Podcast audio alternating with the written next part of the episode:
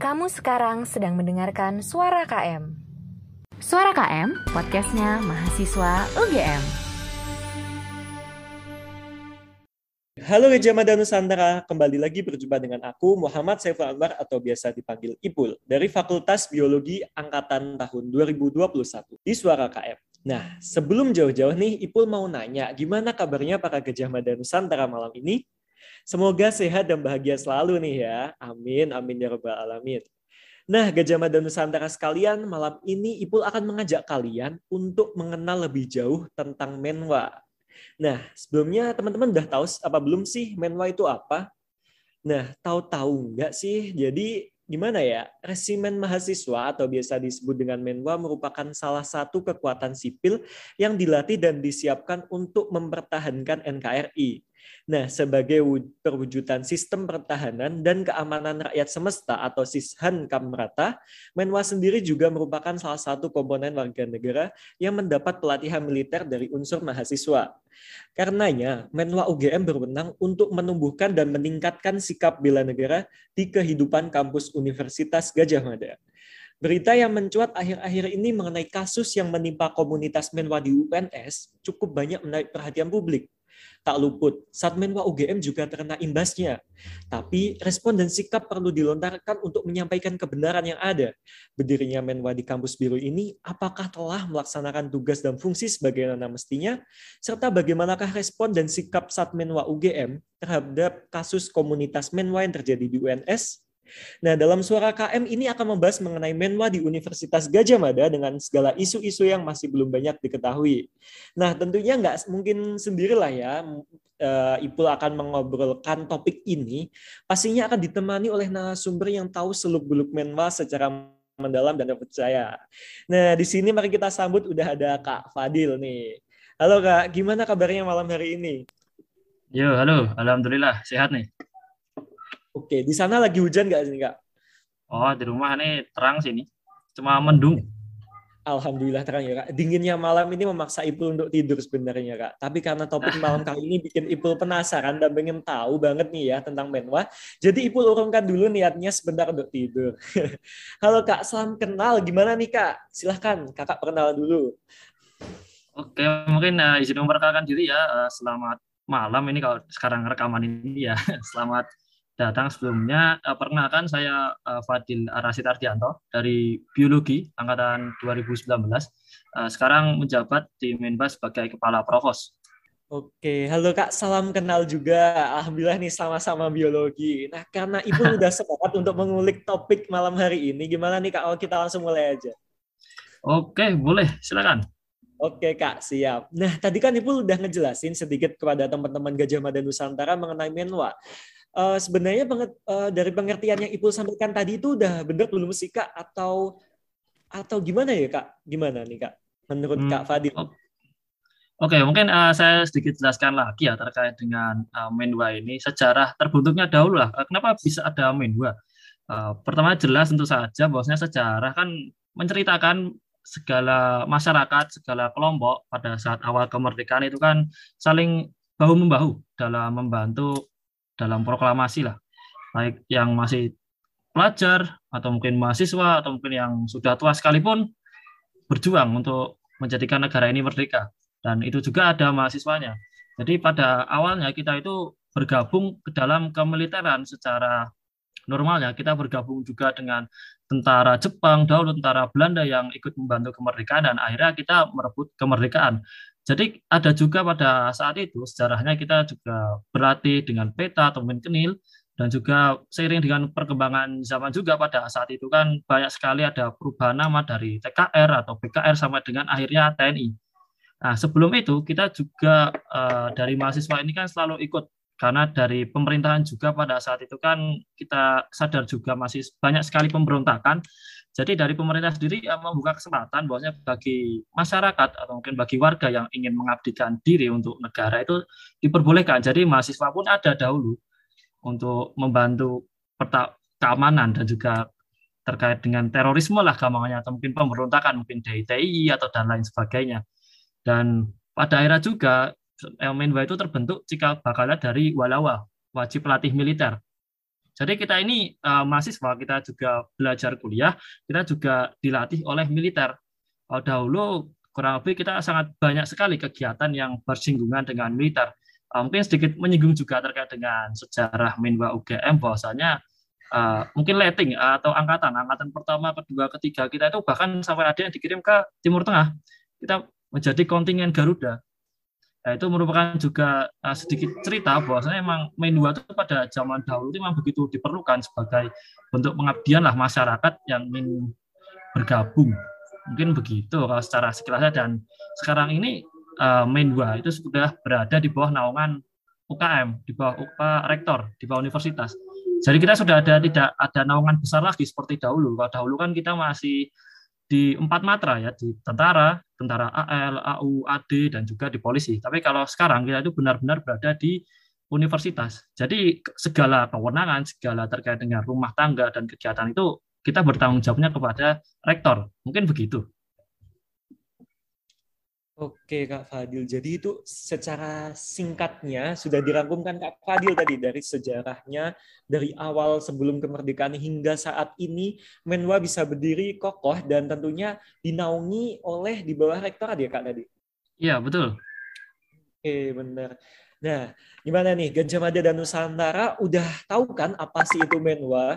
Nah selanjutnya gimana sih Kak? Apa aja sih kegiatan yang dilaksanakan oleh Satmenwa UGM sejauh ini tuh kegiatannya gimana nih Kak dari masa sebelum pandemi hingga sesudah pandemi ini? Oke, mungkin saya ceritakan juga ini juga sedikit ada alur terkait dengan bagi rekan-rekan mungkin yang ingin masuk Minwa bahwasanya ketika ingin menjadi uh, seorang Minwa nanti teman-teman akan mengikuti tiga pendidikan wajib yaitu yang juga menjadi kegiatan rutinan kita uh, yang sudah staff, yang sudah senior juga akan melakukan ini terus-menerus. Ada tiga pendidikan wajib, yaitu pertama ada pradiksar, pradiksar, kemudian ada diksar dan juga pembaretan. Untuk pradiksar dan juga pembaretan ini nanti dilakukan oleh satuan masing-masing atau menua masing-masing. Jadi mungkin menua di Univ A, Univ B dan lain sebagainya eh, tetap ada kegiatan seperti itu. Kemudian nanti untuk diksar, pendidikan dasar nanti akan dikirimkan ke lembaga pendidikan tentara. Kalau saya kemarin itu di Secaba Magelang, Sekolah Jalan Bintara Magelang. Kemudian untuk kegiatan lainnya tentu saja menjadi petugas upacara kemarin mungkin bagi rekan-rekan yang melihat kegiatan besar UGM misalnya kemarin 17 Agustus, kemarin saya juga jadi petugas upacara, menjadi komandan upacara, dan itu juga memiliki kegiatan wajib bahwasanya Menwa itu yang selalu mengisi pada upacara besar. Kemudian kemarin juga ini kita baru saja mengadakan bahwasanya lomba karya tulis ilmiah. Mungkin bagi teman-teman yang kemarin melihat uh, story dari Satmenwa UGM, ya kita sedang mengadakan lomba karya tulis ilmiah yang secara nasional dan juga ada exhibition lempar pisau, pengenalan olahraga lempar pisau. Mungkin seperti itu uh, kegiatan yang ya saya kira rutin lah tiap tahun untuk kegiatan lainnya tentu ada mungkin uh, musyawarah atau mungkin rapat. Saya kira di setiap UKM ataupun event-event itu pasti ada. Kurang lebih kegiatan besar seperti itu. Oh gitu ya kak. Jadi sebenarnya ada banyak ya kak kegiatannya dari Submenwa UGM ini. Lalu setahu itu itu ada kegiatan yang kayak terjun payung dari pesawat itu kayak gimana sih kak? Itu kayaknya oh, seru banget. Oke, okay. Iya. okay, mungkin saya jelaskan lagi. Jadi nanti ketika uh, dari teman-teman sekalian sudah mengikuti berbagai pendidikan tadi, pendidikan wajib, nanti kita sudah menjadi staf, kita diperbolehkan untuk melanjutkan pendidikan. Bisa kita menyebutnya pendidikan lanjutan. Jadi terserah mungkin bagi teman-teman yang ingin menyalurkan minatnya mungkin menembak atau mungkin rappelling atau mungkin renang militer itu bisa di Satmenwa UGM kita memfasilitasi itu nanti kita mengajukan proposal ke UGM dan nanti melihat bagaimana dari UGM apakah mengiyakan atau bagaimana dan kemarin alhamdulillah saya diberi kesempatan oleh UGM untuk menjadi uh, terjun payung kemarin di Paskas TNI AU Bandung selama 40 hari kemarin. Wah, keren banget nih teman-teman. Nih, terus uh, untuk terjun payung ini kan kan ada nih kak katanya ada yang bisa ketinggiannya sampai 400 atau berapa kalau sejauh ini kak Fadil udah sampai ketinggian mana nih kak Oh, oh, jadi kalau kemarin yang saya latihan di Bandung ini bersama teman-teman tentara. Jadi kemarin saya benar-benar hidup bersama tentara kemarin di barak. Mulai dari pagi kita bangun jam 4, kemudian ngangkat parasut ke Bandara Hussein, kemudian sampai malam lagi sampai kita ikut apel. Untuk ketinggian itu kita karena masih pendidikan dasar dan juga karena kita orang sipil ya, kita ikutnya yang terjun bebas olahraga atau free fall. Mungkin bagi teman-teman yang mengetahui olahraga itu atau mungkin di luar negeri pasti sudah sangat umum. Tapi kalau misal di Indonesia memang kita masih sangat erat kaitannya dengan tentara. Jadi untuk latihan seperti itu pun kita harus selalu dengan tentara karena izin pesawat di sini kan yang memiliki wewenang TNI AU ya begitu. Untuk kemarin saya uh, di ketinggian 8000 feet atau mungkin sekitar 3 sampai 4 kilo lah dari permukaan itu kemudian saya dilemparkan kemudian membuka parasut. Ya kurang lebih 8.000 lah, 9.000. Tergantung pesawat, nanti kan juga tergantung melihat situasi. Apakah nanti ketika di atas itu awannya sudah terbuka, atau mungkin cuacanya bagaimana, itu nanti juga tergantung dari pelatih sama pilot. Biasanya begitu. Oh iya mas, jadi untuk bisa terbang atau terjun bebas kayak gitu itu perlu persiapan apa sih mas? Oke, mungkin uh, persiapan tentu saja bahwasanya kalau kita menjadi staff dulu ya, kita menjadi staff, jadi kita sudah menyelesaikan tadi tiga pendidikan wajib yaitu pradiksar, kemudian diksar, dan juga pembaretan. Dan tentu saja bahwasanya uh, ketika menjadi seorang peterjun, kita tuh harus siap baik secara mental maupun fisik. Dan jelas tentu saja kita ada seleksi fisik lah, namanya ada seleksi jasmani, kita latihan setiap hari, latihan perenggangan badan, dan lain sebagainya. Kemudian dan juga ada tes psikotes jadi ada semacam tes kejiwaan lah gampangnya. Tadi ketika nanti berada di pesawat dan kemudian melihat ketinggian seperti itu tidak takut lah. Dan juga nanti ketika akan mendarat itu kan ada semacam perkiraan dan juga kita bisa mengawang-awang lah, memperkirakan bahwasanya oh nanti dengan ketinggian 10 meter saya harus melakukan apa nanti ketika berada di udara. Dan itu memang harus sudah terlatih dan tidak boleh sembarang orang. Dan kalau misal pun sembarangan, saya kira itu juga beresiko. Oleh karena itu untuk menjadi seorang peterjun itu memang sangat ketat dan bahkan seluruh uh, tentara pun tidak semuanya bisa menjadi seorang peterjun karena itu memang ada seleksinya memang begitu ketat. Nah kayak gitu ke Jamada dan Nusantara. Jadi kalau teman-teman mau gabung Satmen UGM itu harus siap fisik, lahir dan batin ya Mas. Tentunya kayak gitu ya Mas. Nah, terus mau aku mau lanjut nih Mas pertanyaan selanjutnya. Bagaimana sih Mas relevansi keberadaan Menwa di masa sekarang tuh seperti apa sih Mas? Oke, relevansi uh, jelas tentu saja bahwasanya kan kita sekarang menjadi UKM ya. Kalau dahulu kan pada zaman Orde Baru lah, kita kan masih berada di kegiatan ekstra kampus, uh, di luar kampus. Jadi kita emang berada di naungan tentara atau mungkin di Kodim atau mungkin di masyarakat dan sekarang kita berada di UKM.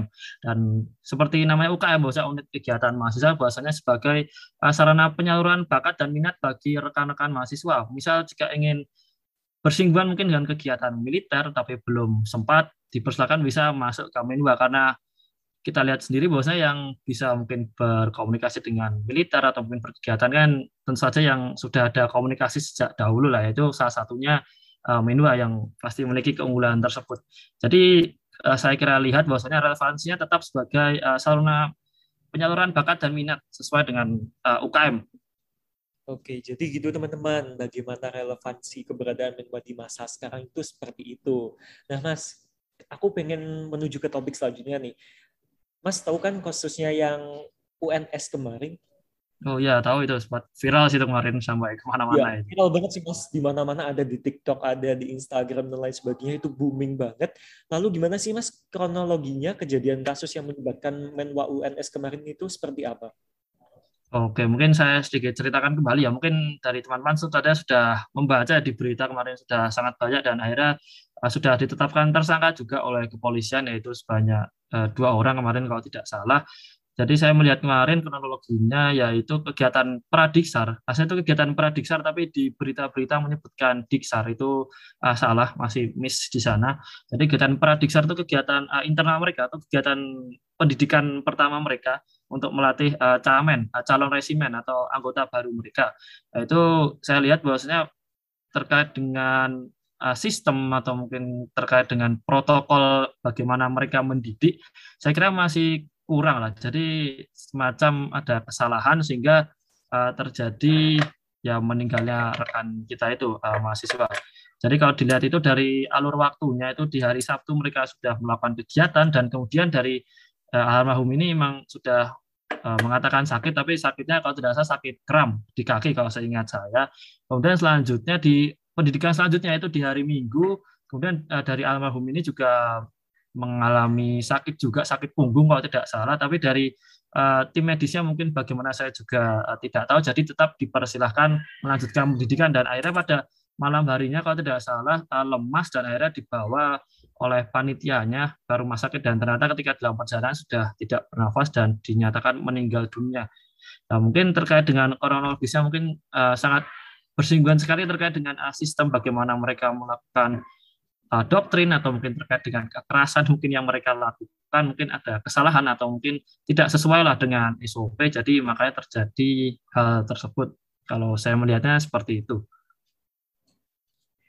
Jadi gimana nih Mas kalau menurut Ipul ini masih ada mungkin berita yang masih simpang siur seperti apa itu mungkin dari Mas Fadil ada ada nggak sih Mas berita yang masih simpang siur dan itu ternyata berita yang salah atau gimana kayak gitu Mas? Hmm, Oke, okay. mungkin ya sedikit jelaskan juga terkait Menwa ini ya. Menwa kan sekarang tadi sudah saya katakan bahwasanya kita memang sudah berada di uh, naungan universitas masing-masing. Jadi urusan rumah tangga baik minwa mungkin univ A, univ B itu sudah berbeda. Jadi kita tuh sudah, sudah tidak ada hubungan lah kalau secara dasar hukum secara jelas. Tapi tentu saja bahwasanya kita sama-sama minwa jadi tetap uh, berkomunikasi. Mungkin terkait dengan uh, berita yang simpang siur tentu saja bahwasanya mungkin terkait dengan minwa ya mungkin uh, bubarkan minwa atau dan lain sebagainya yang seperti itu. Kalau saya melihat saya kira uh, minwa ini kalau dibubarkan oke okay lah tapi melihat dahulu sejarahnya itu bagaimana. Bahwa sejarahnya dengan uh, yang begitu kuat dan juga mungkin terkait dengan uh, lulusan dan juga alumninya itu saya kira apakah masih cocok bosnya emang harus dibubarkan mengingat juga manfaatnya. Uh, mungkin untuk lebih jauh jelas itu tentu saja harus uh, bergabung dengan Minwa ya karena itu untuk hasil menjadi mungkin setelah menjadi seorang Menwa itu baru merasakan manfaatnya itu setelah mungkin bertahun-tahun. Mungkin kalau di Menwa UGM sendiri ya itu mungkin sebelumnya mungkin menteri salah satu menteri kita itu Pak Budi Karya, Menteri Perhubungan kalau tidak salah itu juga uh, Menwa dahulu Menwa UGM dan juga ada juga salah satu dubes juga uh, saya lupa itu juga Menwa UGM. Jadi saya kira uh, Menwa ini itu masih uh, sangat berguna terkait dengan pelatihan mental dan juga terkait dengan pelatihan bela negara dan kepemimpinan mungkin terkait dengan isu tadi itu. Jadi Menwa ini masih bisa mencetak kader-kader bangsa yang tentunya wah sekali ya Mas kayak sepertinya tadi ada yang menjadi Bapak Menteri atau yang jadi dubes juga. Kalau hmm. sejauh ini di UGM itu selain kedua orang tadi ada lagi nggak sih Mas? Oh, untuk orang-orangnya jelas banyak sekali tapi karena saya juga tidak hafal dan tentu saja uh, banyak menduduki menjadi orang penting lah gampangnya dan juga kita sering berkomunikasi juga. Dan para senior kita menyebutnya senior memang uh, sering berkunjung, sering bermain dan juga memberikan uh, wawasan lah gampangnya uh, saling bertukar pikiran.